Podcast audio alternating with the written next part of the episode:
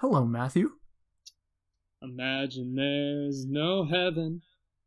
It's easy if you try. No hell below us, above us, only sky. You know, Imagine when I all finally do an- the people living for today. Piece of fucking shit. As soon as I do a normal intro, you make me like hate you again. But we took a two week break, and now I wish it was a longer, bro. Yeah, dude. Uh, I mean, I don't know. I just, I, I'm, I, I want to do imagine a world where Rick gave me a normal intro, and then I got it, so I just needed to sing. Well, speaking of imagine, Matthew, Mmm. we're gonna get straight into this. This uh, this woman Gal Gadot. Mm-hmm. If you if you remember, was it a couple years ago, right at the start of the pandemic? Uh, yeah, about a year and a half ago, I'd say. Yeah. A year and a half ago. She yeah, um, we're in the year of our Lord 2022 now, so it's a little, it's a little ambiguous, but it's a yeah, it's a little fuzzy, you know. But Mhm. uh, she um, she she sang that song. If you if you remember that video, did you Mhm. like that video by the way? uh, no. Yeah. I, I, I think I think I'm uh, I think I'm along with you know usually I like to go against the grain Rick but in in this instance I was right in the grain I was going balls deep in the grain uh to shit on that terrible fucking video No, no. Please give con. Why was this video so terrible? because so basically this was in the beginning of the pandemic this is when Mm. this was peak like we didn't know what the fuck was going on like there at that point we were under the impression that genuinely we could have been living in some sort of dystopian world Yeah. you know so uh, the people affected most were mostly like working class families you know people are on the poorer side because you know they Mhm. can't really afford to you know live in a mansion and do jack shit so it, it really just kind of showed I, I think the pandemic really showed the gap between like rich people and poor people and like how both of them look at the world so yeah. It, when people go on their YouTube and they see celebrities sing Imagine, it- to, the worst the worst part of them singing the song isn't the fact that they're singing a song, a very good song by John Lennon. It's Yeah. that somehow they think they're helping. Yeah. You know what I mean? Like it's it's just kind of like imagine like you know your grandma has COVID. You know you're Yeah. stuck in the house with a husband you're trying to divorce. You know you you're stuck with your shitty fucking kids who you had as a mistake. and you go on YouTube and you know you have Gal Gadot and uh, podcast favorite Christina Hendricks and you know a bunch of other celebrities singing a song and they're like we're gonna inspire the people. Wait, Christina Hendricks did this too? yeah, she was in it. I remember. God fucking damn it. Fucking Joni. God. She fucking no. It, I don't know why. I, I I just remember seeing it because I was when, when I was watching Mad Men and I was Yeah. like, oh, why the fuck are you in this? yeah, god damn it. It's God, like God damn it. Well, you're not gonna like what happened recently. Hmm. So uh, Gal Gadot, you know, comes out, does an interview, and uh, she uh, she kind of apologizes, if you will. It's like what you say to someone when you don't give a fuck. It's like, oh my bad. That's what she did. He's like, Oh, my oh, bad, bro. Oh, is it like one of those like narcissist apologies that you know women say to me, like, "Oh, I didn't mean to hurt your feelings," you know? I just it wasn't my wanted inten- to. it wasn't my intention to hurt you. It's not like I did something wrong. It's like you know, it wasn't my intention. Like gaslighting you to make you think that you're the problem, you know? Literally, it's like, I mean, I'm sorry you felt like that. You know? Well, no, no, no. I mean, no, this this didn't happen to me. It was it was actually a friend of mine. So I'm I'm, Oh. I'm just saying what he told me. You know? I feel I feel very sorry for your friend as well that he feels like that. Yeah, his name's uh Rick. Uh, but it doesn't- you know. Yeah, what- what a suplex. Um, well, here's the quotes, right? And you tell me if you consider this an apology, okay? I'll let you decide. Mhm. So, and I quote, and with the whole Imagine controversy, it's funny. I was calling Kristen, uh, Kristen Wiig, and I was like, listen, I want to do this thing. The pandemic was in Europe and Israel before it came here to the US in the same way. I was seeing where everything was headed, but the video was premature. It wasn't the right timing, and it wasn't the right thing. It was in poor taste. All pure intentions, but sometimes you don't hit the bullseye, right? Literally, she she pulled a my B lol. but like, it, yeah, no, that was I, I did. You know what I love about this whole thing is I just like imagining Gal- like she's like, oh, I decided to call Kristen Wiig up, and I said, you know, like I'm just like, what what was her motivation behind wanting to do that? And I'm just imagining, you know, like these are like these like rich celebrities who live in L.A. or you know wherever they're whatever rich area of whatever country they live in, right? hmm And they're just sitting there, and you know, Gal Gadot, she's like, you know, there's a pandemic going on. What what can I do? Well, I am Wonder Woman. Like it's not like oh, let me donate to like a chair. Let me donate to vaccine. You know, because at the time we didn't have any vaccines. So like, yeah, let me, don- exactly. let me donate to like vaccine research, or let me do this or do that. I'm Wonder Woman. How can I inspire people? I see what you did there. I, how, I how, how can I inspire people? And she literally did the uh, the speech she does in 1984, but some somehow even more cringe. So congrats, uh, Gal Gadot. And she uh she kicked us in the balls twice because uh her movie Wonder Woman 84 was fucking garbage. Yeah, that was bad. It was um not good. Which one was worse, do you think? Like would you rather hear her like what would you rather watch that video or watch that movie? I'll, I'll at least say the Imagine video wasn't two and a half hours, so that is very true. That is very fucking it's always about the true. length with me, you know. the And most of the women I date. But the size matter? Let's not answer that question. Um yes, Well, well, that um, I agree with everything you've said. Uh, this is extremely poor, and you, like you said, you saw the difference between not just like like income, but how people thought. You know, they just thought, yeah, just stay inside. It's no big deal in your three foot apartment with five kids inside, and yeah, you probably are gonna lose your job. You don't know what's about to happen. Yeah. Oh, just yeah, that, imagine. that that small business you own that barely makes by when there isn't a pandemic. Oh no, it's okay. Just imagine. Just imagine it imagine. doesn't exist. it's gone. because it doesn't. Literally. It doesn't anymore. so there you go. Goodbye. See ya. Oh my god. Well, let's move on. Let's move away from this, Mhm. right? Let's let's get the fuck away from this. Uh, what should we talk about next? Let me see what I have. Okay, something good. How about something good? I'm gonna share this with you. You haven't. I don't think you've seen this. Probably not. Now, Willem Dafoe. Podcast favorite? I would say. I, I'd say yeah, absolutely. Now, I just sent you a link. Now imagine he was the Joker. Ooh. You see what I did there? You like how I did there? No. Um, now, just look at those pictures that are in there. You scroll down through the article a little bit, and you can see it on Instagram. Mhm. Dude, he actually looks amazing. Yeah, no, I mean he. His, his goblin is very Joker esque. I feel. It's it's perfect, right? No, like I mean, he would be perfect. I'm I'm trying to remember what I saw him in. There was something recently. I think it was like there was this old video that was like clipped on YouTube right when No Way Home came out. Like you know, Willem Dafoe's the goat or whatever, and it was like a video of him in like a stage production when he was like in his twenties. And he, it's not like he plays like the Joker, but he plays like a very like crazy character, and people are like, "Oh, he should have been the Joker." And this was in his twenties. Yeah, it's like some stage production with like a bunch of like, and I I, I remember because like Dafoe talks about, it, he's like, yeah, I said my own name wrong. He's like, yeah, I'm William Defoe, and it's like, why the fuck did you say your own name wrong? like it was like the most absurd. Like it was one of those like uh like theater kid things. Yeah. You know what I mean? So Is it is it on the internet? Like, can you yeah, find it? yeah, it is. It's somewhere. Well, we gotta we might have to put that as a clip or something if we could if it Mhm. works out. Yeah, like But- some somebody because there was one. It was like a bunch of different scenes. One of them was like a court case, and one of them was like him acting like a crazy guy. Which, like, I mean, if I was a teacher, and even though your young Willem Dafoe is less goblinish in his twenties, uh, he's still got a little bit of, you know, that facial structure going on A little bit of a little bit of cheek in there. You know what I'm saying? A little bit Yeah, of a little bit. He's something of a goblin and or Joker himself. So. cheekiness. Yeah. I'm. What do you would you uh what do you think though of the pick? Because literally he doesn't.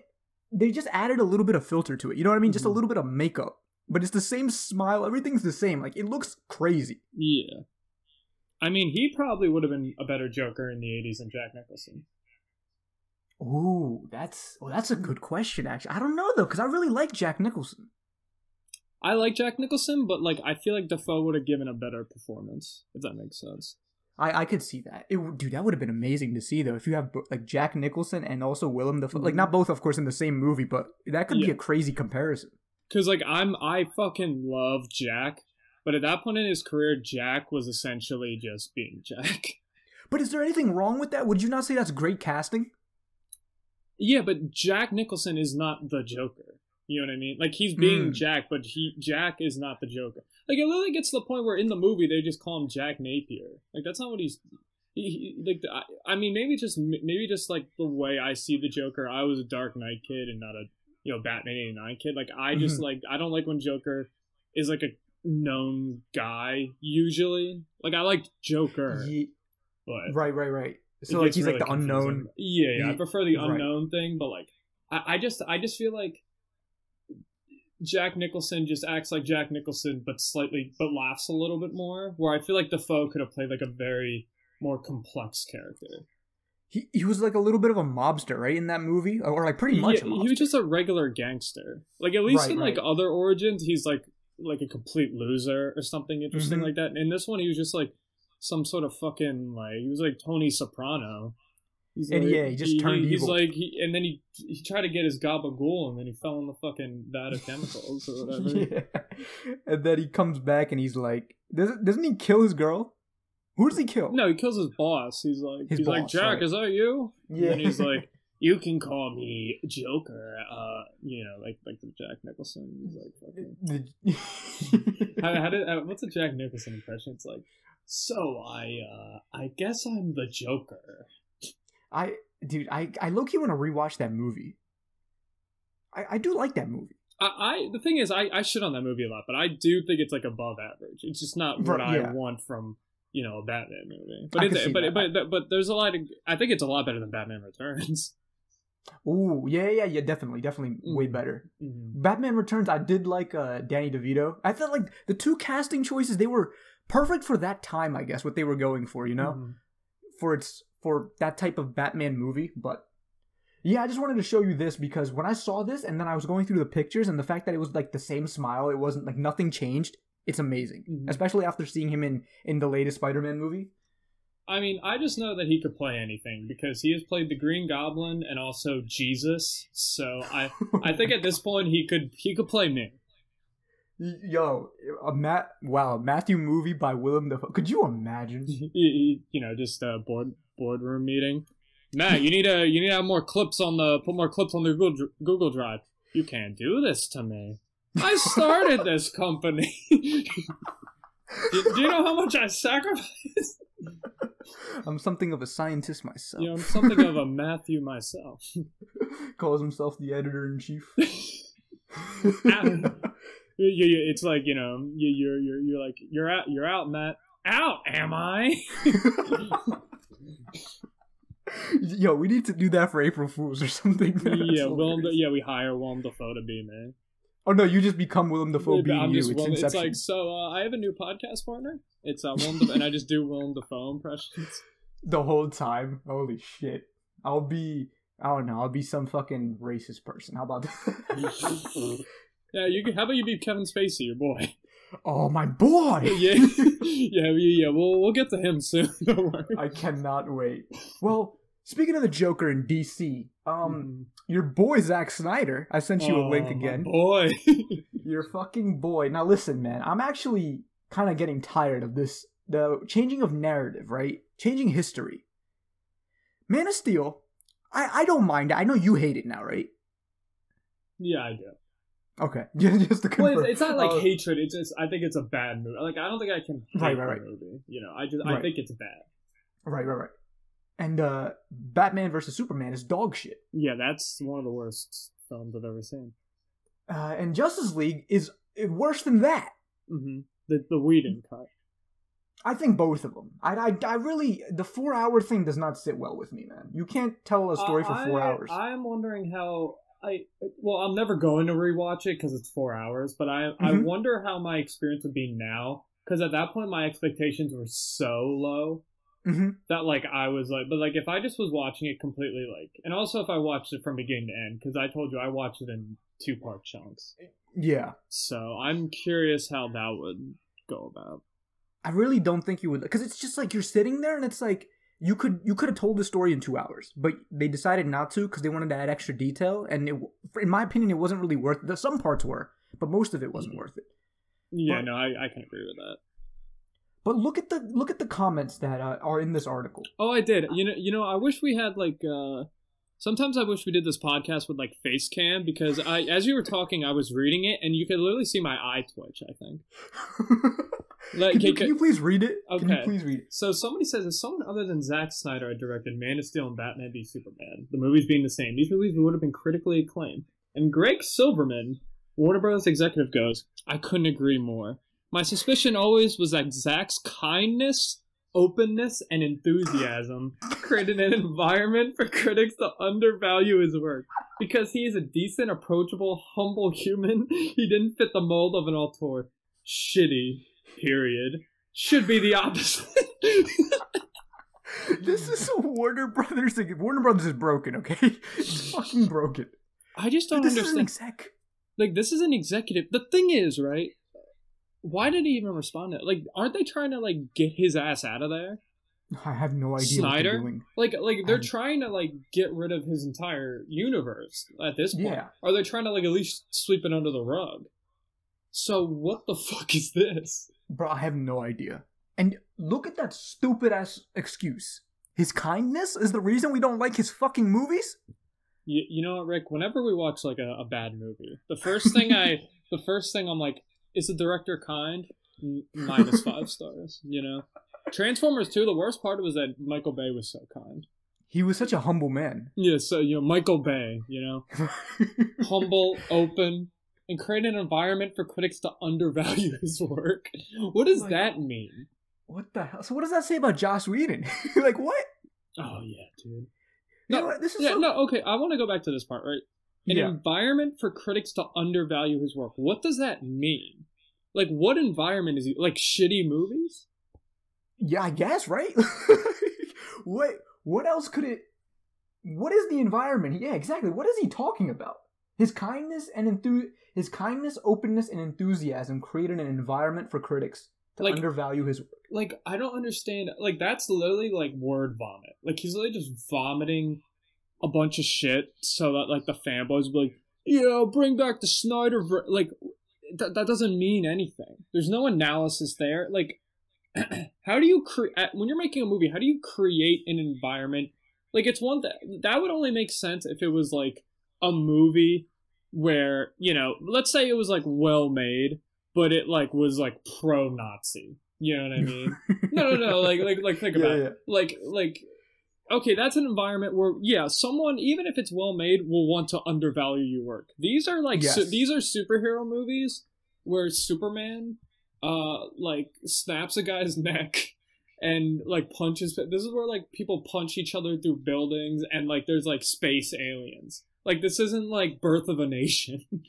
Yeah, yeah. I, I guess like it, but I do kind of agree with him. You know, it's definitely not the fact that he tried to put in five different characters in one movie, Mhm. or the fact that the pacing was off, or the script made almost no sense, or the fact that it was trying to be deeper than it was. Nah, I, I think really, I just hate kind people. yeah, I can- I, Like, if you Mhm. donate to charity, go fuck yourself. go fuck yourself, dude. Like, how dare you? Rick is in uh Rick Rick has been reading a lot of Atlas Shrugged lately. Uh, he's very very objectivist. He's like, if you like kind people, which is funny because Zack Snyder is an objectivist, and all Really? all of his movies are about because look at like Jonathan Kent. He's like, no, you shouldn't help other people. Like that's like the the whole point of his movies. So like the idea of Zack Snyder being like a beacon of kindness is just hilarious to me. Hope. well, okay, because okay, so here here's the thing, right? I won't gonna I'm not gonna discredit Zack from from what I hear. The people who actually work with him think he's a very nice person. I'm not saying he's not a nice guy. My problem is the fact that he can't be criticized by a large subsection. Like, so that 27 percent on Rotten Tomatoes. So is the other 73 percent? Do they just hate kindness? Is the world that gone to shit? Like, come on. Dude, he.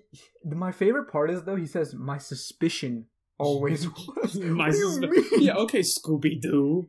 Like what? Velma. Like yeah, I cracked the case, dude. Fucking hell! He It was the it, out, it was the kindness haters all along.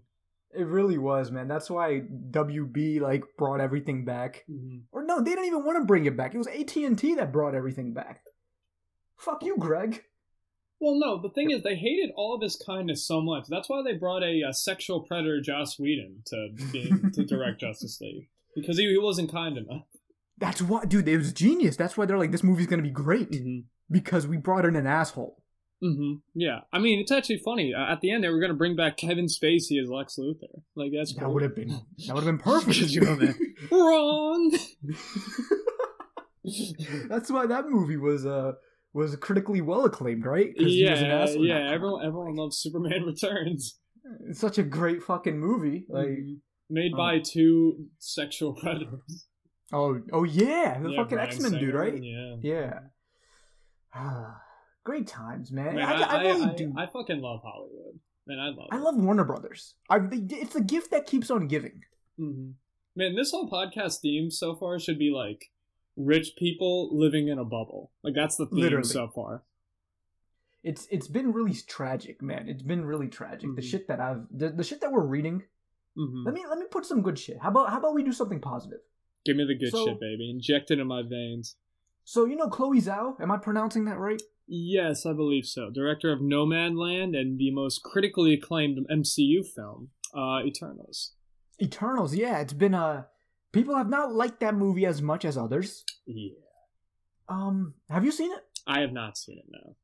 I have not seen it either. But you know what I do appreciate though? Unlike Greg, that fucker, um, she, uh, Chloe Zhao went on, I believe, what is this? Is this on Instagram? Something like that, whatever. Right? Doesn't matter. But here's what she said.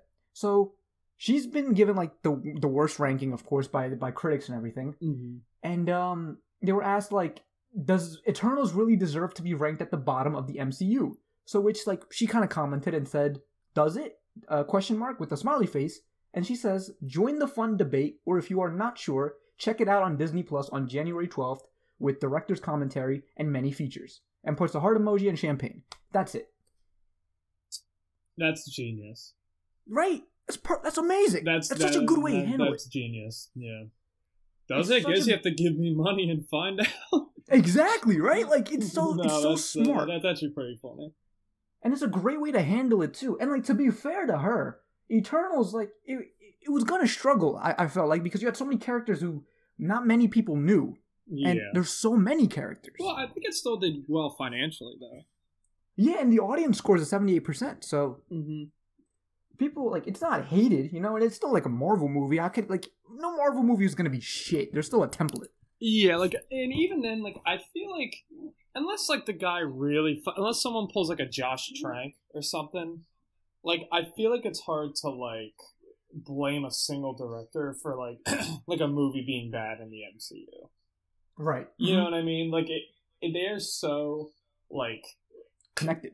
yeah, no, like not even connect. Like the the projects themselves are so like community managed. I feel like. Yeah, yeah, yeah. It's like the opposite problem that Star Wars movies had, where like for some reason they let the directors run wild, for for good and for ill. But like this, it's like I don't like I. Well, first of all, the Eternals are such like a obscure like IP. I feel like I have no idea what they are, like what they even are. they were like a 1960s or 70s like Jack Kirby creation about space aliens and shit. Like it was like a passion, but then I'm like, besides like you really like Jack Kirby, like why would you make an Eternals movie? Yeah, I don't, cause I was, I'm thinking like they're probably gonna do Fantastic Four somehow, you know, like Yeah. connect that. well, I think in. they're still waiting for a way to introduce them to the universe. right. That's that's what I'm thinking though. It's like that's the next big thing with Doctor Doom maybe or Galactus, Yeah. but Eternals is like, I, I, it does make sense with the aliens, but yeah, like you said, it's it's very obscure and weird, yeah, it's and especially during the pandemic too. Mhm. You know. I mean, it still made money because you know if you put Marvel on anything, people will uh, nun their little pantaloons. Absolutely, absolutely. I mean, I I almost just- died to watch Spider Man, so you almost, literally, you almost did. I almost died. Yeah, worth it. You're worth it though. I just wanted to bring this up because unlike uh I'm not gonna blame Zack Snyder because it's not his fault, but fucking unlike WB, uh Chloe handled this extremely well and this was perfectly done. There's no excuses, no dumb shit. She just says, Let me know what you think, you right? Like Yeah. let's see. Oh, and I want to absolutely make it clear: this is not a fuck Zack Snyder moment. Because trust me, we have Yeah. plenty of those. Like Yeah. this is an exec talking literally straight out of his ass. Literally, he's fucking waffling, bro. hmm Yeah, Waffle. blue waffle. Um, God fucking. That's gonna be how the clip ends. yeah, we'll have a picture of that. Yeah, just a Google. Oh, no. fucking, that's gonna get us demonetized. Oh, Three strikes yeah. on the chin. three strikes on media Street. Three strikes, you're out, bitch. You're fucking done. You're done. Um. Now, time for me to go on a rant. okay. I sent this over to you, uh, an article if you if you wanted to see it as well about James Bond, Mm-hmm. Young young James Bond. Um, now listen, Oh, man, James Tom Bond Holland- Jr. James James Bond Jr. Jr. so, okay, Tom Holland is great. Okay, I love his Spider Man, Mm-hmm. and I want everyone to understand this before I absolutely shit on this kid. Mm-hmm. He's a young kid, okay? I and young people say a lot of stupid things all the time. You know what I mean? Like, man, you, you you religiously say dumb shit. You know what I mean? Yeah, I'm something of a dumb shitter myself. And, and when you do, like, I think about cutting your audio entirely from the podcast and just you know having my own podcast with the voice. But you know, you gotta like you gotta save something for Patreon, right? So that's what we'll do. But but no, honestly though, um, what uh, Tom Holland said was maybe we could have a young James Bond, right? Now, I don't know what the fuck this kid has been smoking recently, but have you seen Casino Royale? Mhm. What what more do you need? Do we don't need to go younger than Casino Royale? Casino Royale is literally him becoming James Bond. Yeah. What, what where are we gonna go? Oxford, motherfucker? Is this gonna be Gotham? Like where we're gonna have before Bruce Wayne is there and Oh, Batman? oh, like yeah, it- when he uh, when he what what was the shitty backstory to Spectre when he's like hanging out with like Blofeld or whatever because they're Oh, I don't even. I don't even remember. I'll be honest, Spectre I've seen like once. yeah, that movie kind of sucks. But it's it's gonna have like his dumbass backstory. And it's gonna be I don't know. It's gonna be like young M, like going Yeah. through, and then at the end, it's the last shot's gonna be, "What's your favorite drink, sir? Sir, Mar- martini." Sh- uh, and then like he he's just gonna say stirred, not shaken the whole show. But then at the end he goes Oh. shaken, not stirred, and then and that's when we have the fucking mic drop and everything. You have like young Q, Yeah, young even though young they Q. did, they've done that mic drop like seven times in these movies. Like now Every he's James time. Bond. Like every Daniel Craig Craig movie, it's like now he's James Bond. Like the end of Casino Royale is perfect, and then they recreate that like five times. Did they? Oh, did they, did they do that in Skyfall? They kind of no, they kind of did. Remember at the end when like it's like the new M, and then like it's like oh I'm Moneypenny. Like what? It's like this is the status quo. You know what I mean? Y- yeah, yeah. They do. They do like this is the status quo like seven. Like just make a James Bond movie.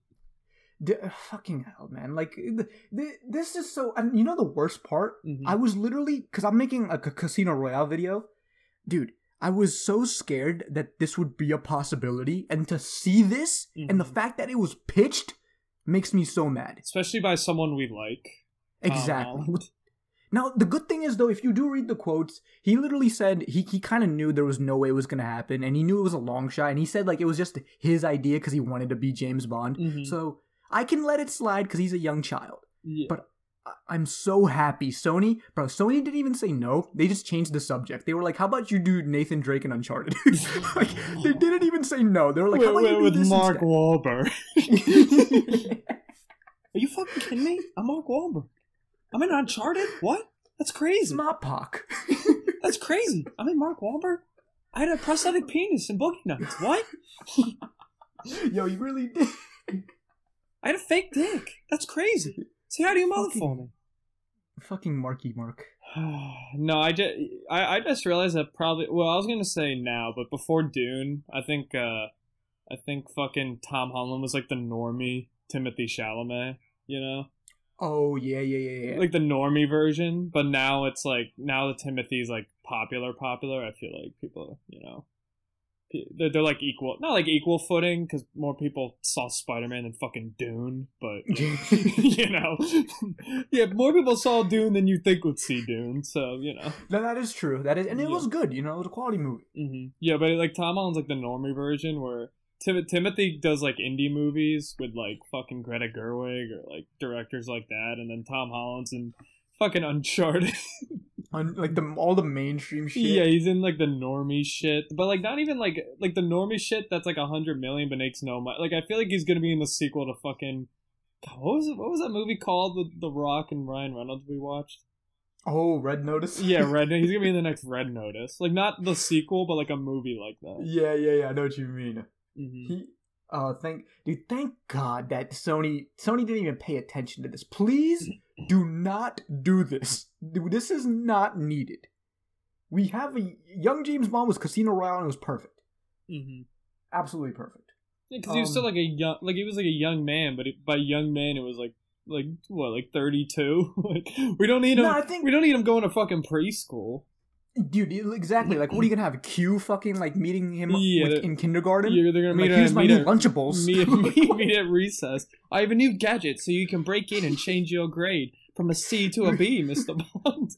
here's how you access this person's locker. No, it's like that. Like, no, what? no, because it's like that joke in Austin Powers. Like, have you you seen Austin Powers? I've seen the first one. Yeah, yeah. there's a joke in like the third movie where it's like them young. And it's like it's literally like supposed to be a joke because all the characters are like young. It's like all the side characters, like you know how there's like number two, like they Yeah. go to they go to like a school, and then it, he was like like Doctor he was like, oh I, I just made I just made the uh the I'm number one. I, I my my grade, and then the guy comes up and goes, oh really? I was number two. Like like like second in the class type. yeah Shit. yeah like it was like that's the joke because like prequels make no fucking sense. Oh my god. That, that would have. I'm number two. I'm number two. you think that's what they did for uh, Kids Next Door? oh yeah, no, they did. I'm number one. Oh. I'm Nigel Uno. Nigel. Dude, uh, man, thank God that kid ended up being number one. Honestly, his name Oh, Nigel, yeah. Uno. It, it worked out perfectly. unless he's adopted or not adopted, you know, like unless he just like changed it. Unless he's in a fucking simulation, huh? He's in a, simu- a simulation. A simulation. I think I think we should be talking about that next after this break, Matthew. Oh, Let's take a short break. see ya, fuckers. All right, Matthew. Did you um did you see anything while we were gone? Well, speaking of simulation, Oh Uh, shit. you know, the the second worst thing that happened to me during quarantine was um getting COVID. Oh, oh wow. but the first was seeing the Matrix Resurrections, Oh the, uh, the the fourth film in the Matrix quadrilogy. Is that what it is? I don't know, dude. Something. A- Actually, no. So, uh, I wish I could come on here and just like shit on it, right? But Mhm. you know, like we did during the um very well regarded uh Christmas, you know, episodes of the Hollywood Yeah. Bible, we said a lot of those movies were like this had potential. But like when you would say that, it would be like in a general sense. You know what I mean? Yeah, yeah, yeah. Like it, it potential to not be shit. Yeah. I've so this movie is probably the most baffling fucking thing I've ever seen in my entire life. Because I went from I would say that every like 15 minutes, but then the other 15 I'd be like that's just fucking stupid. Like it was like a constant yo-yo of like great ideas with absolutely garbage ones. Like I've never seen a movie filled with so many like I, I just don't know how to explain it. So, so let me ask you. So was it good ideas, terrible execution, or was it great ideas and then bad ideas? It was good ideas with passable execution Mhm. and bad ideas that aren't even badly, just boringly executed. Like Hmm. I, I genuinely was like, what the? Fu-? But then there were some ideas where I'm like, well, maybe it could have been good that were executed terribly, and it, it was just like. Like I just don't know. Can I explain the first like twenty to thirty minutes? Because uh, you need to understand what I'm talking about. So, Yeah, go do, do you know the premise of Matrix Four? No, actually, I do not. No. Okay. This isn't a spoiler because this is literally the beginning of the movie, and it makes it very obvious. Like it's like the first like scene essentially, right? Mhm. So uh, spoiler for the end of Matrix Three, I guess. I guess it's not even a spoiler anymore. But Neo, Neo, the main Keanu Reeves, he dies, right? Oh shit. yeah, he sacrifices himself, and so basically, how they explain, he basically shows up again, right? But the whole beginning of the movie is like a meta commentary on like the like the Matrix itself. So Mhm. essentially, the machines put him in a program in which he thinks that he created a video game called The Matrix, right? And Yeah. so he he thinks he that he's a video game designer, and this video game basically is just scenes from The Matrix. Like they're like, oh man, I love this clip from the game, and it's only just a scene from The Matrix 1999. And It's so he Uh-huh. he just walks around, and it, there's a board meeting. Like literally, it's I've never seen him. Uh, the reason I kind of respect this movie is that you could tell the director wanted nothing to do with it. Like there's a scene where he meets his boss, and his boss is like, "Listen, we're gonna make Matrix Four with or without you," which is the most obvious like self implug scene I've ever seen in in a movie ever. Like I and he was saying that to Keanu Reeves. yeah, like I feel like that's what the the Warner Brothers executives like. They literally say like, "Oh, our bosses at Warner Brothers, they need a Matrix Four, and we're gonna make it with or without you." Oh my god. like they say that in the movie, and it, it's so obvious it's supposed to be Lana Wachowski. Like it's so obvious, and then so they have a board meeting scene. This is like the most baffling. This is when I was like almost kind of interested, but like so baffled. I was like, "What the fuck?" Where they're like, "What should a Matrix Four be?" Oh, the best parts of the Matrix: bullet time, the philosophy, whatever. Like they're just talking about the movies Yeah. and it's I, I I genuinely don't like I was just watching it like dumbfounded. I was like, how the fuck do you make a movie and like make that the premise? You know what I mean? Now, Yeah. at a certain point, the movie becomes just like a standard Matrix movie, and that's when it gets kind of boring because it kind of focuses on the love story between Neo and Trinity, which was always the most boring part. Like that's always the part that not nobody really gave a fuck about, even in the first movie Mm-hmm. but I, I, like the movie's almost critic proof because it's almost like you could be like, well, this part's bad, but you could almost say, oh, it's supposed to be bad or it's supposed to be stupid because it's making fun of the fact that it exists. You know what I mean? So, So I'm yeah, I'm I'm a little confused. What, what so the main premise is that he what was it? Like this was all a game or is it now it's a game? no, the premise is the machines are making him think it's a game, Okay. but he's actually alive. Like he's supposed to be dead, but he's actually alive. And so, and so they're just kind of like fucking yeah. with his mind. Yeah, they're like so, and then some other people come in and they're like, "Oh, like you, you actually do exist. The Matrix, like that's actually you, whatever." And then like they, they basically gaslight Neo into thinking like he it was just something he created, but Neo's like, I don't know, I feel like it was like real. You know what I mean? And so a bunch of programs start gaslighting him, but then like other people come into that program are like, no, no, you are actually Neo. And like I, I guess spoiler, but it's like the first thirty. Like he is actually like he's re- like he is actually Neo. How long does that plot last? Like is that the whole movie? That's like the first 30 40 minutes, but like it kind of like like there's like jokes and shit throughout it. You know what I mean? Like the the, Mhm. mo- the worst parts are when it just it feels like a Matrix sequel. Like there's a part where it goes to a place where that's very similar to a place that's present in the second and third Matrix movie. And the movie just grinds a halt, and it's really boring because it brings back sequel characters who I don't give a fuck about. And I literally am like looking at my watch, like, oh my god. But like, there's other parts where it's it's I just don't even know how to describe. Like, it just it fe- like you know when you're watching a movie and you're like, that's that feels really dumb. The- Mhm. like the movie in a minute later will like let you know, man, that is really like if the first thing you're like, okay, so it's 60 years later, why is Neo still young? Then the movie's like, huh, I wonder why he's still young. Like it like almost like is like making fun of you for criticizing it. So that's what I mean. Like I don't know what to rate this movie. I've never been more baffled. Watch it. The only thing I can rate is the action, which is incredibly disappointing. Aw. The action sucks, and the the original Matrix has some of the greatest action scenes ever. Like it's uh, uh, like its technology was. I mean, it's dated now, but at the Yeah, time now, that te- that technology was like ahead of its time. This movie's action is fucking atrocious. Like it's genuinely bad. But the rest of it, I mean, I, I just I don't know. the the concept seems kind of cool that they think it's a game, or Like, like, they he- make him he- think it's a game. They make him think it's a game. Yeah. And like Neil That- that Patrick part- Harris is in it, and he's like he's like a program, and he's like trying to he's like his therapist. He's trying to gaslight him, like, come on, like just keep taking your meds, you know. But it's like it's like blue pills, Like it's Yeah, like the yeah, shit that like keeps him like you know in the Matrix. Yeah. That that part kind of seems cool, but is it like terrible execution? Like how they? Because it sounds like they executed it terribly. Because first it's like the first twenty minutes, and it doesn't. It, it sounds really weird, but it also interesting.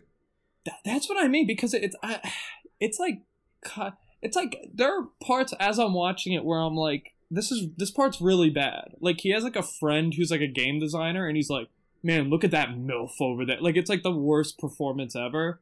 But then when Yeah. you realize it's supposed to be like fake and it's like you're like, "Okay, that's supposed that guy's supposed to represent like the regular audience for a Matrix, like the people who watch Matrix movies only for the action." Yeah. you know what I mean? Like that's what I mean. Where like I, if somebody put this movie in their t- top twenty worst of the year, I'd be like that makes that makes complete sense. But if they put it in their top twenty best, I wouldn't even be mad. That's what I mean. Like I genuinely, my whole thing is I don't like it because I feel like it doesn't stand as its own as a movie. It's more like an exercise in like being meta. You know what I mean? Like I, I Mm. don't really like. It gets to the point where I'm like, okay, you you commented on like I guess Hollywood reboots. Like I okay, I get it, but like what what what am I supposed to get out of it? You know what I mean? So so you could definitely like do an analysis video on this and make like two sides of the coin. absolutely. That's. Who? What? Yeah, that is weird. Then, what would you like? What would you rate it? Because it's like, I, I is it no idea. There, there Yeah. were points I was genuinely entertained and was like, "Damn, I always wanted to see this from a Matrix movie." And other parts I was like, "This is the worst fucking movie I've seen all year." Like, Do you need to watch all three to watch, understand this? Mhm. Okay. because there are certain characters who show up for like five minutes, and like you haven't seen the sequels, correct? Uh, yeah, not the sequels. Yeah, you'd be like, "Who the fuck is that?" Okay. Damn. And the sequels aren't that good, right? No, they're awful. Uh, So would you say this is better? Like, where would you rank yes, because okay, so yes, because I got more enjoyment out of like just the weird ass elements of this, where the second and third movie are just sequels to the Matrix that are really bad. Okay. hmm But the worst parts of this movie are when it feels like those sequels. But this movie doesn't just feel like that, if that makes sense. Would, what was like? Okay, so give me your best part, like your favorite part of it, and like your least favorite part of it. My favorite part would pro- honestly probably be like that first 30 to 40 minutes. And then Was it like the idea that you liked? About yeah, it? yeah. Like I, the, re- the I, I, really. I really like the idea. I, I did enjoy some of the meta elements, like that one scene where he's like, "Listen, we, we gotta, we gotta make the Matrix Four right now," and it, Mhm. it's just getting to the point where, like, literally, he's like, Keanu Reeves is sitting in his office, and he looks on his desk, and it's from his like quote unquote video game he created, and there's like, like action figures of action scenes from Matrix movies. And I Mhm. was just like, this is like kind of cool. Mm-hmm. But the worst part is genuinely the action scenes. The action scenes are really poorly executed. Keanu Reeves, the I, I get that he's older, but he's still making those John Wick movies. Like Yeah, he, yeah. he he doesn't even like do kung fu fights anymore. He just like kind of like waves his hand. He, he like push force pushes everyone. No, like I'm not even kidding. Like he did, like there's one part. It's in the trailer where he's like, I still know kung fu, but he barely does it. Like he barely He, um, does kung fu. he was too busy doing cyberpunk, bro. Oh, yeah, probably, dude. yeah, speaking of fucking disappointed, Jesus.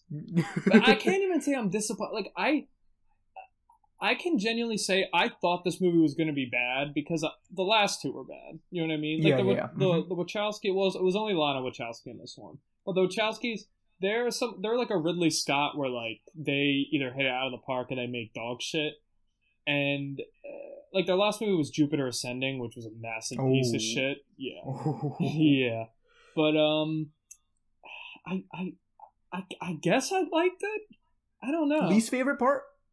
J- just the general action scenes Oh, right, right, right. Sorry, yeah, you did mention that. hmm yeah Um, yeah I, I'd, I'd be really interested to see what you thought of Free Guy. Like, I really now want you to watch Free Guy.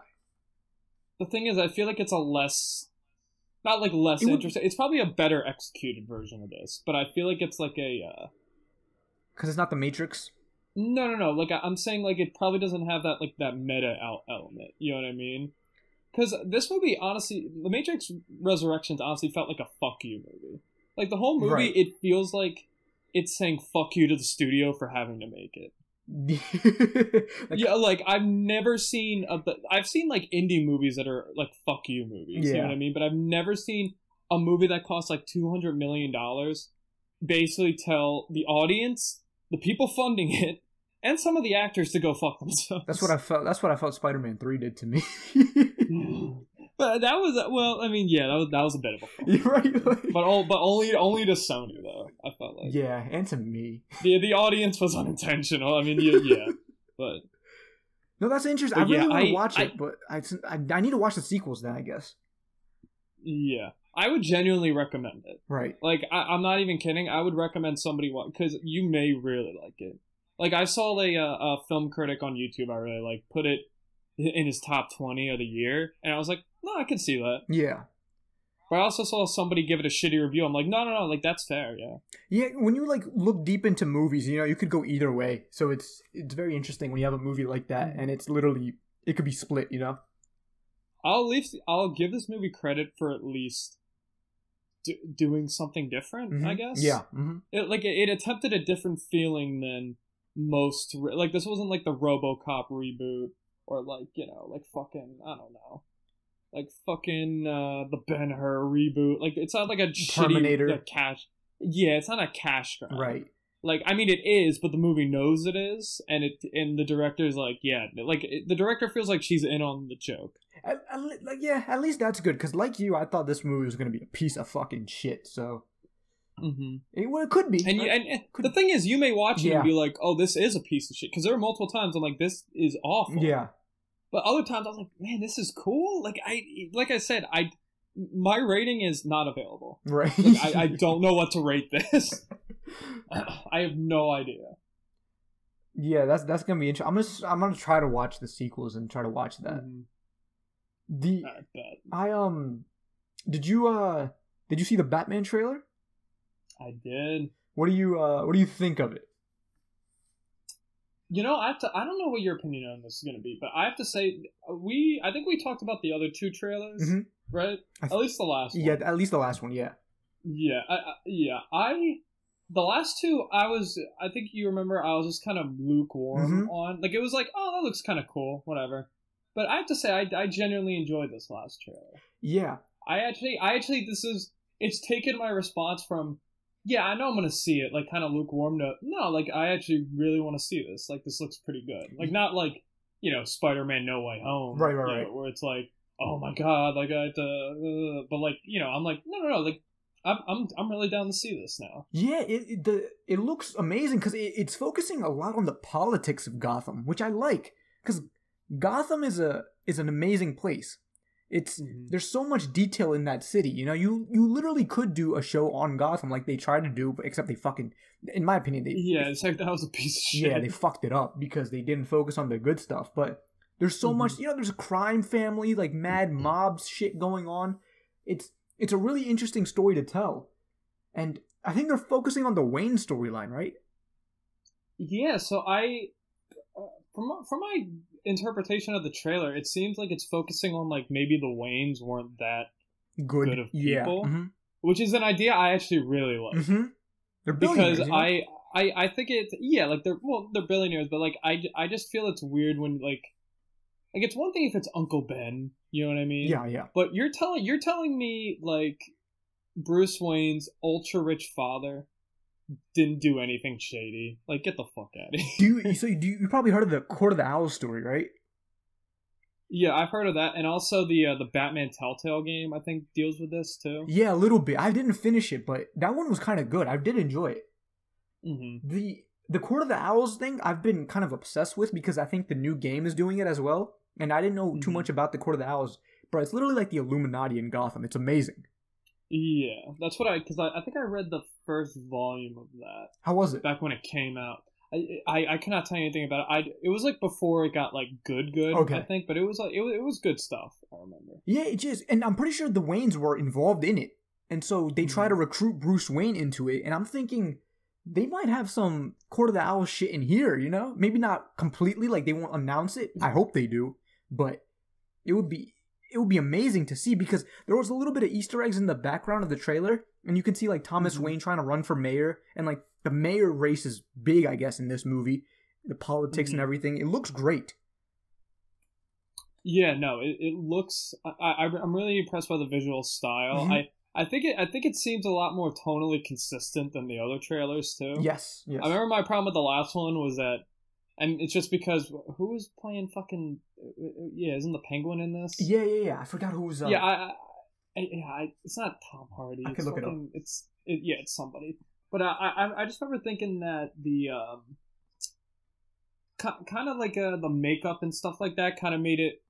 It felt like it was trying to be like Nolan serious mixed with like comic book goofy, and I felt like it didn't really like, you know, uh, Colin it Farrell. didn't mix it very well. Colin Farrell, that's correct. Mhm. Yeah, I feel like it didn't really mix it well for my taste, but I was like, uh, I'm gonna have to see the final movie. But like this one, it felt a lot more tonally consistent. I Yeah, feel, I feel like. yeah. ex- I liked it. because I was really worried, uh, and this is still my biggest worry is um, Robert Pattinson looks great as the Batman, but Mhm. Bruce Wayne I'm very nervous about because it's it looks like he's gonna be extremely awkward, you know. And I love what Nolan did because he was like he can't be like that. It- It's it's so obvious. It's a it's like the Michael Yeah, Keaton I- issue, you know.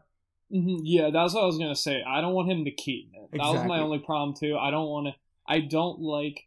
Now, I think the thing with this one is it's kind of like early-ish Batman, Mhm. so it's like, you know, it's like when he's like kind of vengeful and young or whatever. He's two but, like, years in, right? I think something like that. I, I couldn't I couldn't tell you for sure. Okay. No. But uh yeah, I don't like Bruce Wayne when he's just like as dour as Batman hmm because I mean like you said like like they say in the trailer she's like, "Oh, like what do you do all day whatever." Like the whole point of Bruce Wayne for me is that Bruce Wayne would act a certain way, like fuck models or like make it seem like he fucks models, do a bunch of shit hmm and like to make people know, oh, that that can't be Batman. He's like, you know, getting drunk somewhere, or, you know, doing this shit. Exactly. And ima- imagine like if if they do that because they should do that, how it would look also in, in terms of the politics of it all. Because it, it seems like Mhm. they're diving deep into it. So if if you incorporate like oh Bruce Wayne doesn't give a fuck about his heritage, you know his family's dead, but look how he's acting. Like he's he's not Mhm. respecting his family legacy, and it's like well actually his legacy is fucking garbage. It's Yeah. they try to ruin Gotham type shit, you know. Yeah, yeah. His dad was Jeffrey Epstein. Oh my god. like, I mean, yeah, like super powerful, rich people. You know, his mom was, uh, you know, Ghislaine or whatever. Martha, Ghislaine. You know, uh, may she rot in prison. Uh, and uh, I wish her the best. Isn't that what he said? no, no, it was Trump. He was Yeah. like, "I wish her well." Yeah, I wish her well. I wish, I wish her well. It's like, what the fuck? uh, what a guy. What a The Wayans are. Oh, the Wayans. I wish them I well. wish him well. It's it's see this this is what I liked about Arrow though, because I, I know you haven't seen it, but they go into that. They're like, he wants him to right his wrongs. Uh, he wants Mhm. his son to right his wrongs, and they were involved in this big thing in the background. It, it was kind of similar to Court of the Owls. And Yeah. if they do that with the if if they do that with Batman in a fucking movie, and it's done Mhm. correctly, I think Seven was a big inspiration, right, for this. I can I can tell. Yeah, it's very like stylized but also realistic. hmm I'm I'm looking forward to it. The trailer did did uh did it justice. I like Selina Kyle. She doesn't. I I actually really like her. I I like her as well. Yeah, I remember seeing people online saying she was cringe. I'm like, dude, what what? what? No, no. Like people were like, oh, her line when she's like, I have nine lines. I'm like, that's just what the Catwoman said. Yeah, come Like, on That's not even a cringe. Bro, I listen. I've seen some cringe in Batman. Yeah.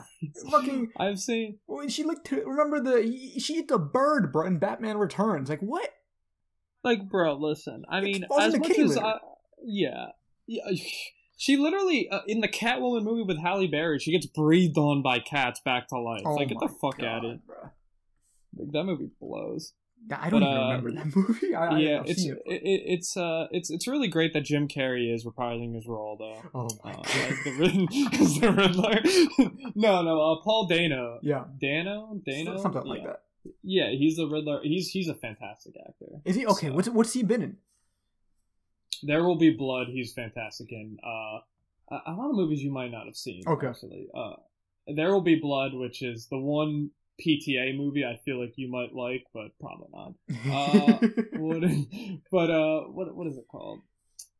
Fuck, what was I? What was the other movie? Oh, he he played uh, Brian Wilson from the band The Beach Boys. in a biopic, and he was fantastic. Like he, he's one of those actors that like he's not like a super known, but he's a great character actor. Okay. You know what I mean? Which is good. So he, I, I, no, I feel like he's gonna knock it out of the park. I mean, not as much as Carrey. Oh did, no, no, no know. one can replace Jim Carrey. Yeah, no one can replace, uh, you know, Edward Nigma, the uh, the villain from Iron Man Three. Holy you know. shit. The uh Mm. I, I I'm really looking forward to the Riddler and I hope they do him justice and it would be amazing. If if Yeah. cuz he's such a great character, you know, it's like the Scarecrow. It's hmm there's so many good characters in Batman, especially the Riddler cuz then you could have that detective element really shine in Batman. Yeah, and we probably talked about this too. I just hope that fucking the riddles are harder Exactly. than the Batman Oh, Forever riddle. exactly. Those one, dude. I, I when I was like four, I was like, oh, I know it's a, it's a clock. literally, uh, literally the clock one was so easy, bro. I'm like, "Are you kidding me? Matchbox like what on. has hands on a on a on a twelve? Fa- it's like, dude, really? Really, bro. Uh, fucking Matchbox 2, that was an easy one. It was so stupid. so fucking Just Rick's watching the movie like up the difficulty. Put this shit on legendary. What are you doing? Put it on legendary. fucking prick. Um, what else did I have for this? The what are you what are you worried about? Is it is it the Riddler? Are you are you or um, Bruce Wayne? No, I think the Riddler will be good. I, it's mostly just Bruce Wayne, Yeah. the portrayal of that. Uh, mostly because I feel like Robert Pattinson's such a good actor. Like I feel like, you know, when you have like a dark character like this, if you're just gonna have, you know, him be dour as Bruce Wayne too, like there's so much. The reason Bale was so beloved is because he had a complex performance. Mhm. You know what I mean? Mhm. His Bruce Wayne and his Batman were very different. You know, you could say whatever you want about his Batman, you Yeah. know, the voice and whatever, but like, you know, Pattinson's such a great actor. I mean, he's been so good in so many movies recently that I feel like it's kind of like it's it's unusing his talent if his Bruce Wayne is just like, oh, I've been betrayed, If and then you know, fucking Evanescence starts playing. bring me to life. Wake me up, Alfred! You betrayed me. Oh. Wake me up! The- you know, like- if they make him like how he was in oh I haven't seen Twilight but I'm guessing based off the clips that I've seen is he like Oh, Mm, yeah, yeah no emotion? like that. Yeah. well, it's it, it's not as bad as that. yeah yeah it doesn't seem like it which is which is good As, his Batman shows amazing emotion so It's a, yeah, yeah. Could you imagine as Batman? Well, yeah, because he's like, you got a lot of got a lot of cats. That's a lot of pussy for me. I can't handle that you just uh, not not happening No. I'm I'm I'm vengeance. I'm gonna avenge your pussies. Give me your pussies, Catwoman. It's like, wow, dude, you're pretty, you're pretty cringe. She's just like it's pretty cringe, bro. Like, what are you? and she just does a cartwheel and leaves the fucking apartment yeah, he tips his fucking fedora. He's like, I guess I'll see you, my lady. oh my god fucking hell someone stop this man stop! Somebody stop me, dude. I'm all the way up. Um, the yeah, yeah, I'm, I'm, I'm looking forward to it. I, I, what I hope though, this is my final thing on it. I will say, I hope they don't do like they they give a little bit, right, but they don't go full in. Like I want them to go balls deep in this. If they're doing politics, I want you to go full deep. If they're building Gotham, go full deep. Like don't do okay. Well, maybe here's a little thing. Here's a nod to you. You know, like go into it. Wait, have you ever? well, you don't have TikTok. You ever seen the racist Riddler? No. There's a guy on on like TikTok where he'll like go on like fucking like Skype or, or like an Omegle or whatever. He'd be like, "Who are you?" He's like, "Oh, I'm the Riddler. Tell me, who is one tw- one fourth of the population but commits ha- uh, half the crime?" I need to find. This. And this. they're like, "Uh, what?" hold up. I Yeah. need to find this. yeah, like it's like some fucking like racist ass shit. Let me know if this is it. Hold up. Riddle me this.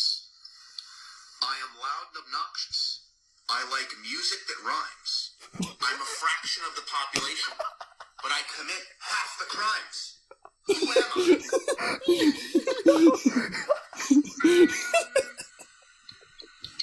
The Joker? Mid joke.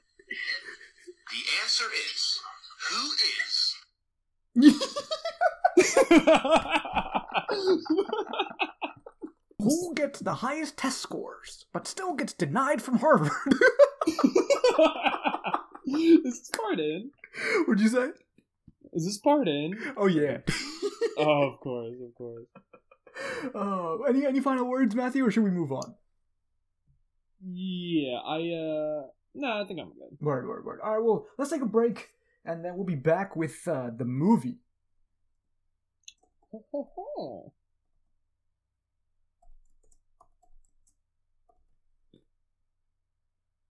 All right, Matthew.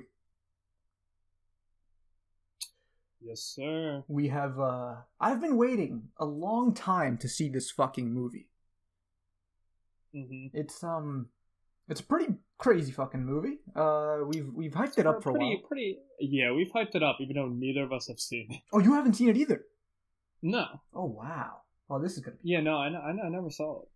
Well, the movie I'm talking about is uh L.A. Confidential.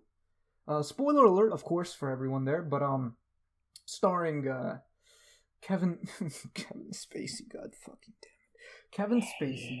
Your boy. My fucking Your boy. dude, it's so sad, right? I watched this uh, with my dad, and uh, he was like, "Oh, it's Frank Underwood," and I'm like, I had to explain to him, I'm like, "Yeah, Dad, he's not gonna be in anything else anymore. he, he touches people." yeah. So sad. It's Very sad. so goddamn sad. But starring Kevin Spacey, um, Russell Crowe, Guy Pearce, uh, Kim, uh, what is it, Basinger? Or, uh, how do I say it? Uh, Kim Basinger. Basinger, okay. Um, and a few other fucking people. James Cromwell. James uh, Cromwell. Captain Stacy from uh, Spider-Man 3. Oh, that's wild. I didn't even Yeah, the guy who plays Dudley. Yeah. That's amazing. Hmm He has a hot daughter then in that movie. Fucking. Who are, who are you? Edward Brock Jr., sir. I'm uh, I'm fucking your daughter. I'm banging your daughter every day. yeah, I'm raw dogging your daughter every day, dude. What a great impression, huh? but no. Uh, What did you yeah, think? that's. Yeah, this movie rocks. Mm. I I really I really enjoyed it. Mm. I uh I enjoyed the direction. I enjoyed the the music, the performances, Mm. the uh the structure. Mm. I also thought it was incredibly impressive how this was a uh, apparently a very long novel, and they uh, that took place over a decade, and they somehow like squished it into a base a two and a half hour movie. So I thought that was really impressive. Oh, I didn't know it was like I knew it was a novel, but I didn't know it was big. Yeah, it was like a big. Apparently, what what I read is that if they told the whole story, it should have been like a six hour movie. Wow. Yeah, and like, listen, there are movies that like fail to fucking do that. So I uh, I was really impressed by how well like everything flowed together. Like it felt like a self-contained story. Yeah, it was great. In in, in Mhm. terms of that, um. Well, I w- so I saw the movie, of course. hmm I have to be honest. hmm I was a little underwhelmed. Okay. In my head, I was thinking this movie's okay, but I was expecting something else when you mentioned that this is uh, the movie that inspired L.A. Noire. In in a way, I thought I thought Bud White was really annoying. This uh, really? this fucking loser falls in love with a prostitute. Mhm. Like, are you fucking kidding me? Well, sometimes you know, I understand you don't like to see yourself on screen, but Ed Exley has a stick up his ass. Mhm. You know, uh, um, Jack Vincennes, of course, was great, but you know, Uh, yeah, well, I mean, He died. There. and uh, well, that was that. But um, but then I saw it again, Matthew. oh shit! Then I fucking saw it again, and then I fell in love with this goddamn movie. Oh my god! this movie is fucking amazing.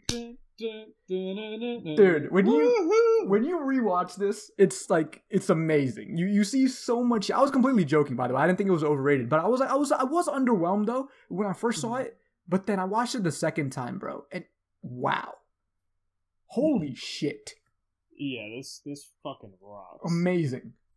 Yeah, I mean, uh, this is the type of movie where I, I just the reason I heard of this movie originally. Well, I, of course I always like heard about it. Yeah. Like it's one of those movies I feel like everyone's kind of seen, but like I remember I was in a script writing class in college, and my professor was like, "If you want the perfect script, I wish I had enough time to show you L.A. Confidential."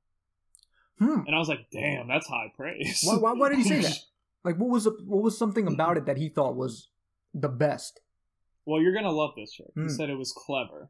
Um, yeah.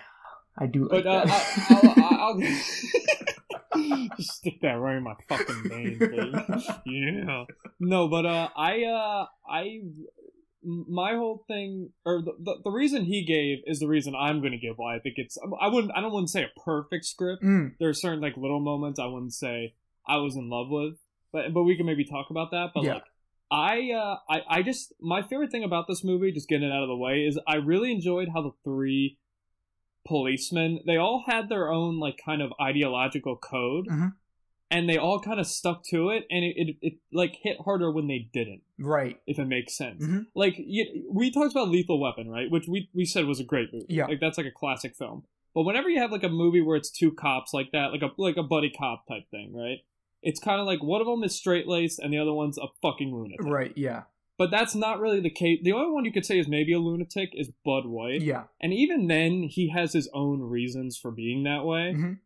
One of them is kind of a glory hound, but like, and the other one is more like straight laced or whatever, right? But it, it's not like they just stick to that, but it those like personality traits drive their decisions. Yeah. Yeah. And when they and at a lot of points they like they're more complex because they go against those, like kind of like like those like black and white like personality Mhm. traits, and when they do.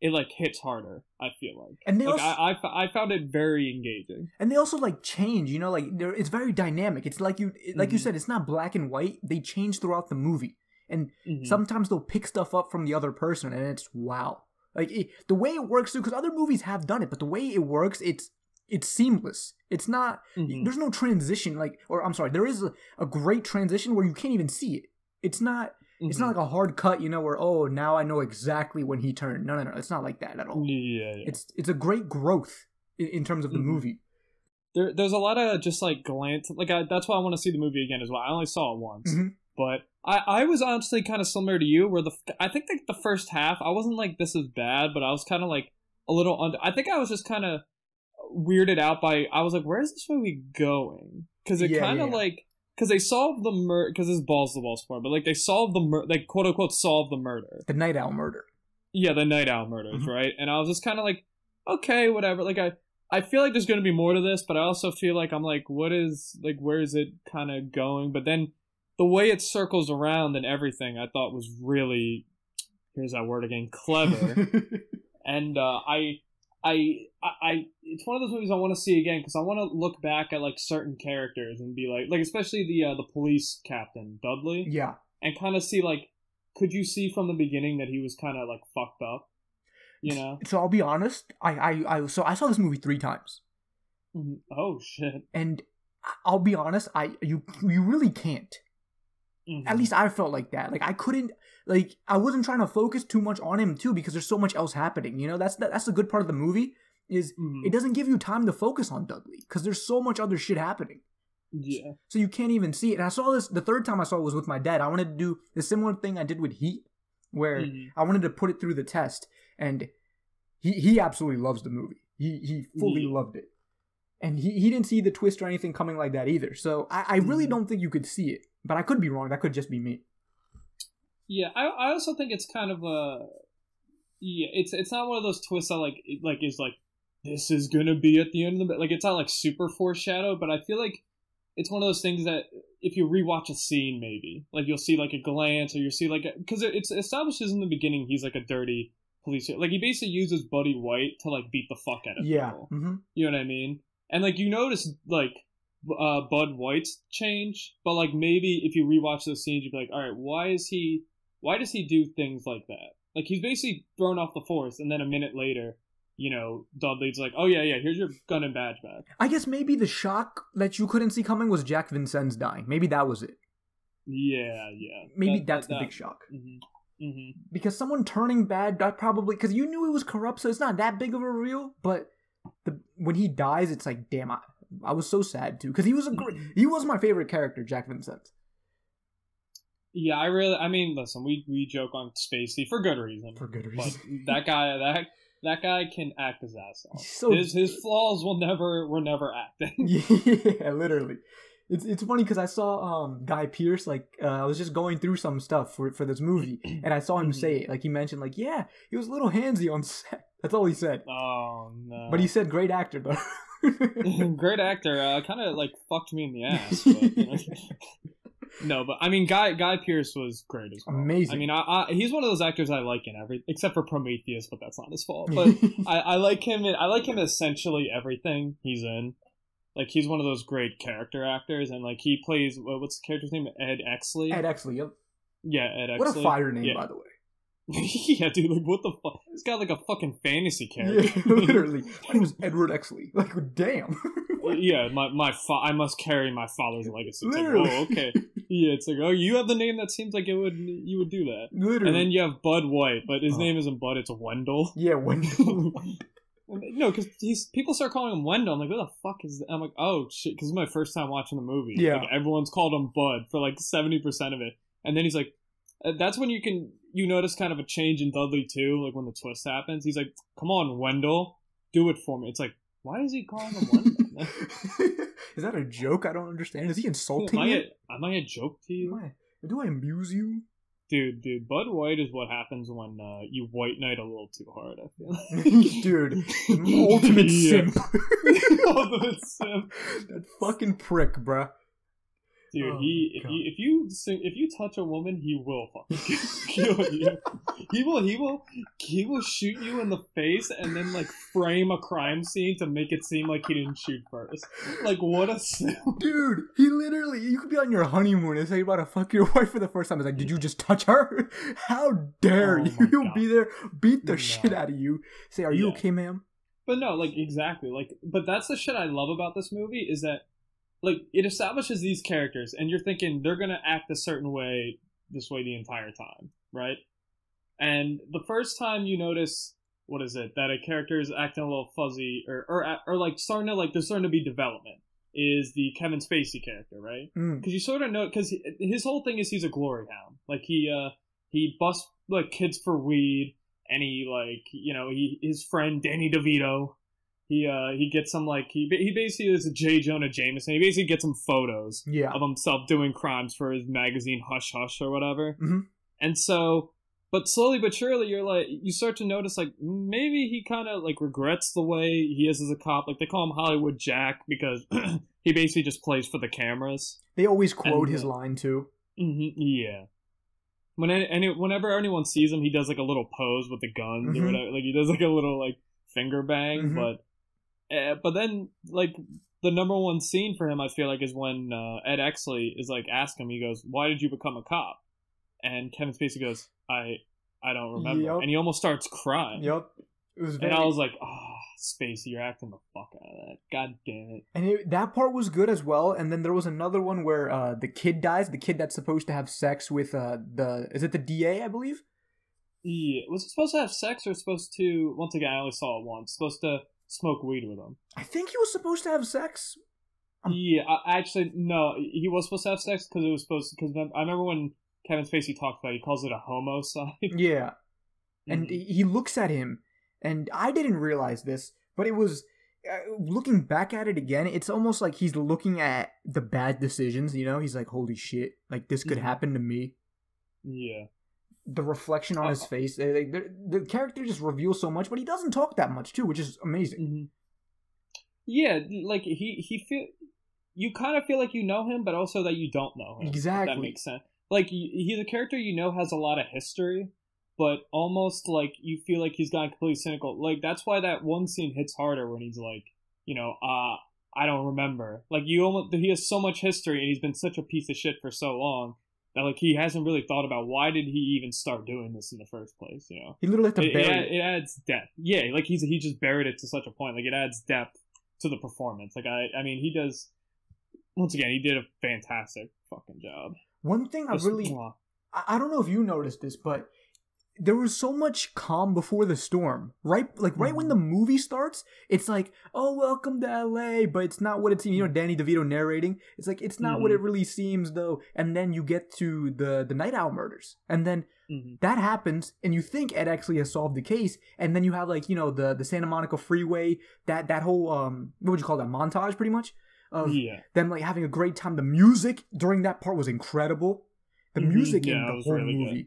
Was was it fit everything perfectly. Oh, oh, oh yeah, lots of great tracks. Lots of. I mean, the score and the soundtrack were phenomenal. It was perfect, and it fit. And during Mhm. that part where you have like oh them dancing and the freeway and L.A. being built, right after that, it's like oh shit, nah, the Night Owl murder isn't done yet. And you know, it's no, not done yet. always calm before the storm, and I loved it. And it did it again in the middle of the movie. It was fantastic. Yeah, no, absolutely. And it's like I- I- another thing I just love is like in a movie like this, they would make it like a buddy cop thing, but like the three main characters for most of it don't really like each other at all. Mhm. I feel like, in fact, Ed Exley and Bud White genuinely hate each other. It's, yeah. Mhm. Even though they're two of the mo- even before Kevin Spacey died, I knew he was like more of like the distant third. yeah. Like this is about Bud White and Ed Exley. hmm You know, like and, and once again Russell Crowe, he he fucking phenomenal. Nailed it.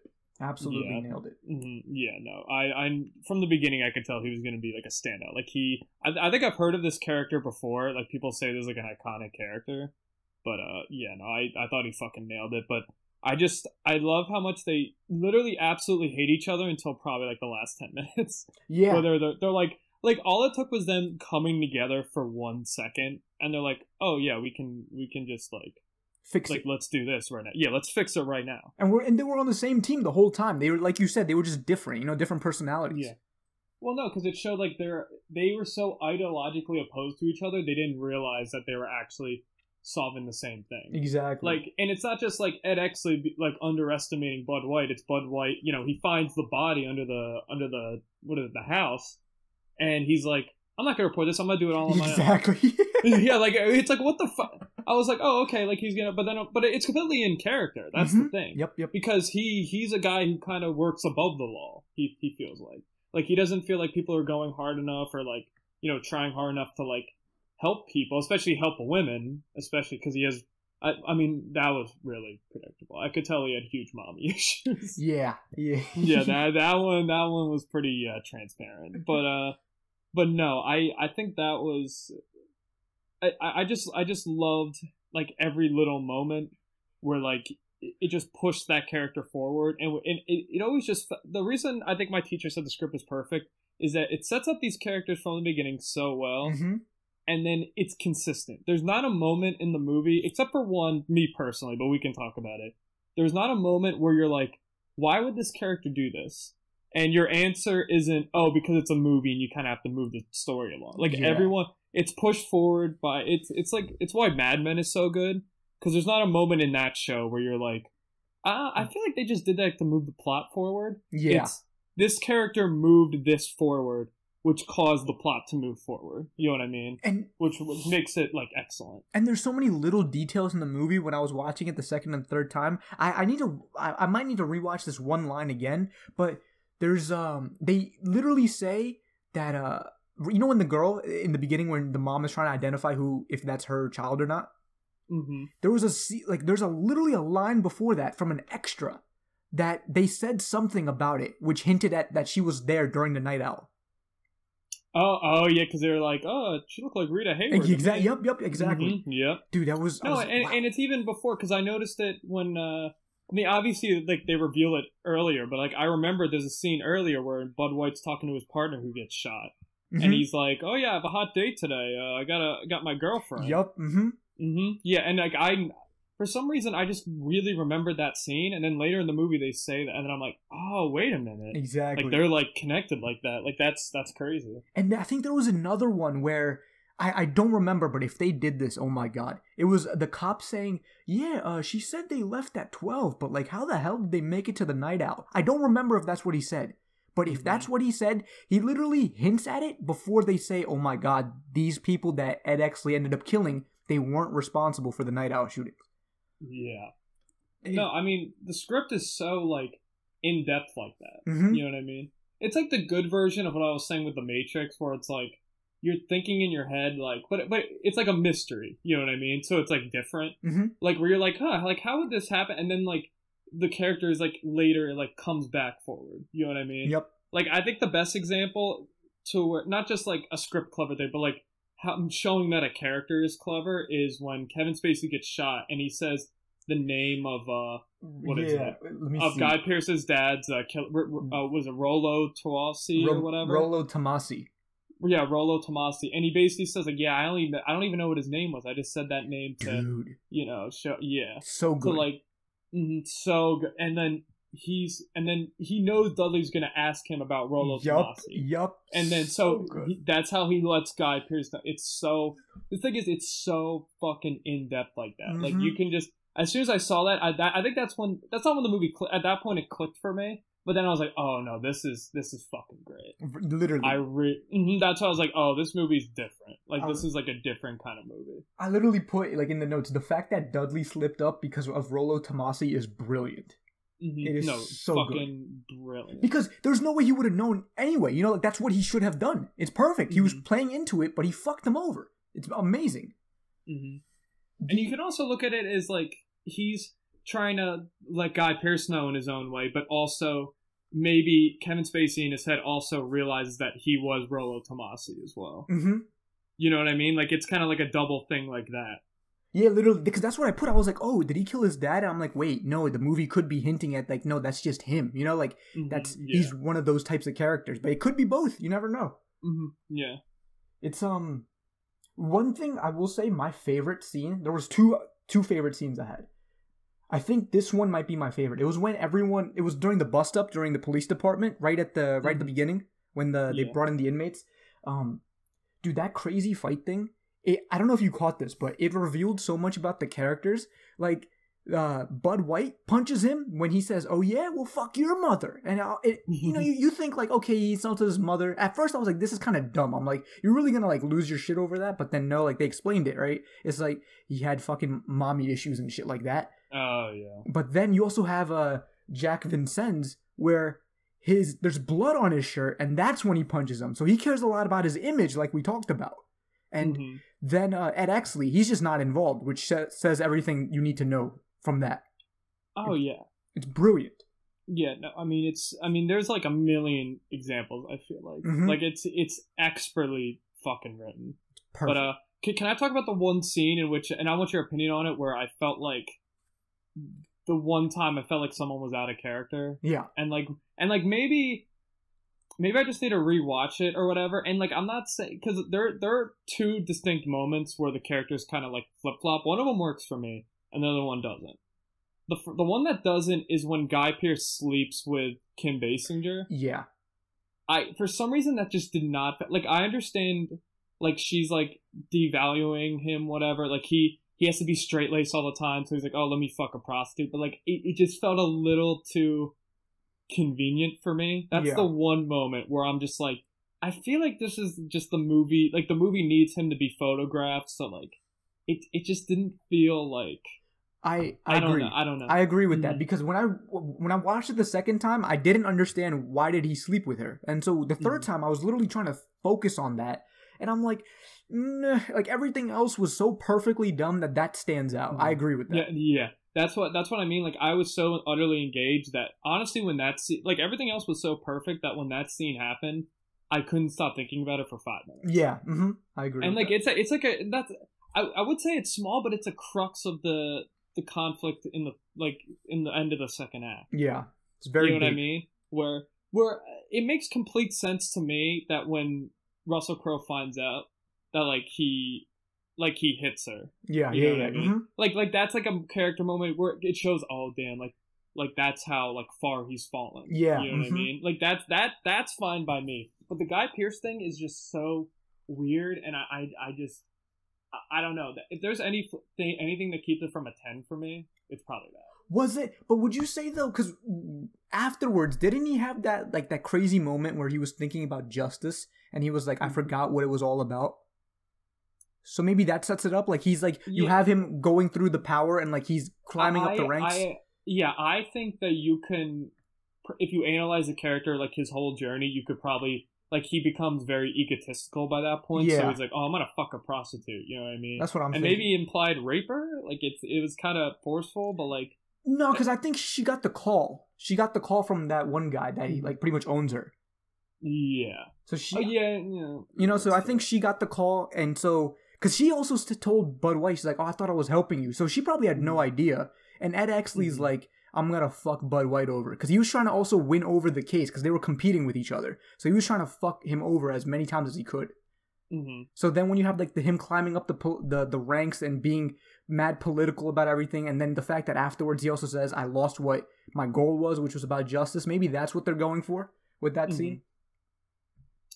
Yeah, no, I, I, I, I agree. Yeah, I, I do agree that I feel like if you analyze a certain way, but like, if I, if I'm being honest, if I, if I criticize like a Zack Snyder movie for like making you kind of like you know, like like kind of do the work for the filmmaker, I feel like I have to criticize this scene. You know what I mean? Because I feel like I do kind of have to do the work in this aspect. Maybe I mean with with Zack Snyder though it was way more work. With this I could see oh, oh, oh, yeah, yeah, oh, yeah. But I, I, think the only reason that scene bothers me so much is because everything else is so good. Where with Snyder, it's like everything's shit, so Hmm. you just like fuck that. But like everything is so meticulous that I feel like I feel like there could have just been one scene that could have been added to like maybe like make that more justified. You know what I mean? Yeah, there there could have been one more. I think literally I think I just convinced myself though. I You just I got Stockholm syndrome. I think yeah, I just I think I convinced I, I think I just convinced myself now that that's what they were trying to do because they were Mhm. competing and then him because of that one line that he said where he forgot who um what he was trying to do and it was all about Yeah. justice. I think yeah, I, no. I can give it a pass for that. I- I can give it a pass too, just because everything else is so good. You Yeah. know what I mean? But it's just like that's the one time in the movie where I was kind of taken out of it. I Yeah. feel like Yeah. you know what I mean. Where every other part was so immersive, every other performance was so like fantastic. I mean, apparently Kim Basinger won an Oscar for this movie. I don't think she was that good, No, but I mean, no, she she- was she was she she, she was good. I she mean, was barely I- in it. yeah, I, I she's on the poster, and I I kind of thought she would play a bigger role, but really she doesn't. Yeah. I don't know, but I mean, she's good. She's better than in Batman. So She was hotter in Batman though.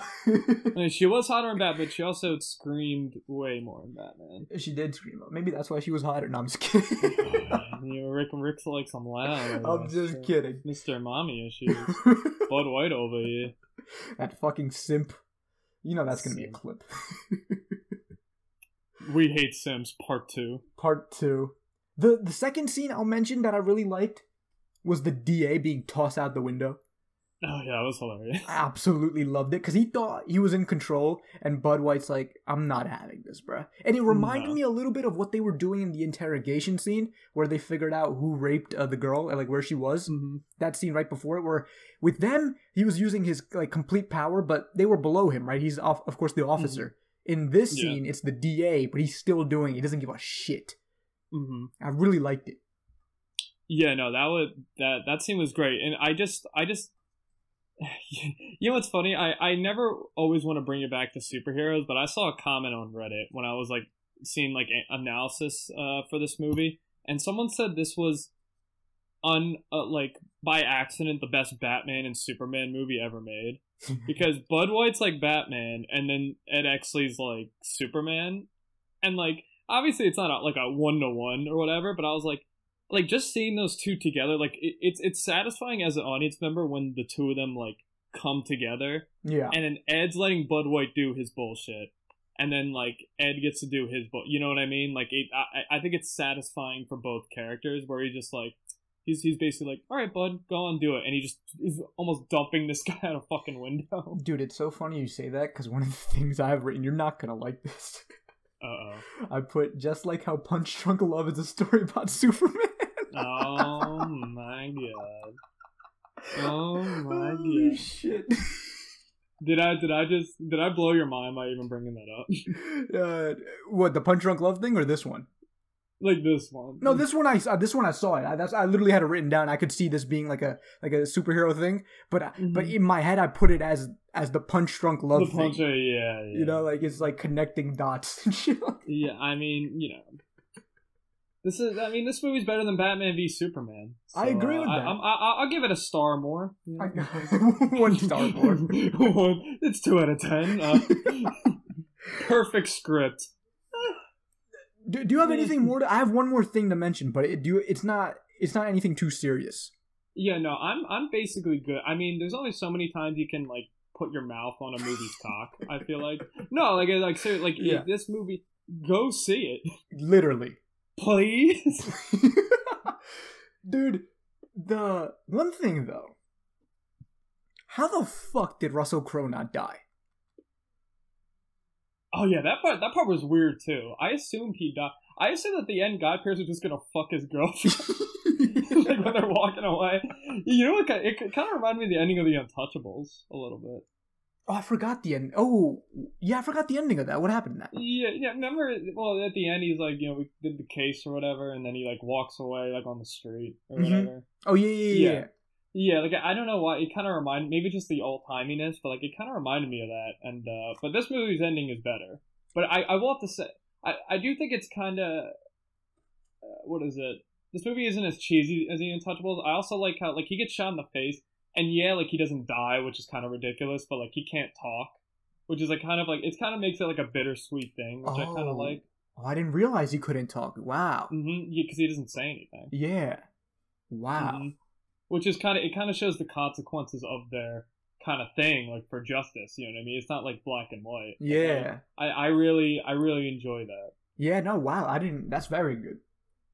Mm-hmm. Yeah, because he it, like the tube is like going through his like neck and shit like that. Like I'm like oh shit, because he, he's like. All right, I'll, I'll see you, bud. And he's just not saying. I'm like, oh shit, he can't talk. Yeah, he just like gave him like a little look, right? Mm hmm He gives him like a wave and like you know shit like that. Like, Wow. No, it's it's no, it's a, it's a little bittersweet ending. which I really enjoyed. Yeah, but they go to Arizona. She he's with her. She didn't leave him as soon as he couldn't uh, talk. she probably likes it more, actually. yeah, he's like, my mo- oh dude, that scene was low key a little funny. Dude, Fucking- I was my mo- my, mo- my my mother was beaten, like just in bed with a woman. My mother was beaten. Bruh, and that one, and like also the one where he was like, "I can't figure it out. I'm too stupid." Like that, the case thing where he couldn't. too stupid. yeah, literally, too stupid. I can't understand the fucking. like, shut the hell up, bruh. Yeah, dude. I, I yeah, but no, this uh this movie rocks. Amazing, amazing. Do you have a final rating? Five out of five. I give it a nine out of ten. Yeah, But uh, I, I almost perfect, Yeah. almost perfect. You know what I mean? But I mean, you fucking see it. Like it's nine out of ten, highly recommended. Literally a strong nine. yeah, You know, it's just that like little little moments here or there. But it's I think the only reason those moments stick out is that everything else is so fantastic. You know I'm- what I mean? I will say you're being a little harsh on this Mm. because I would say I would say I would give it that pass.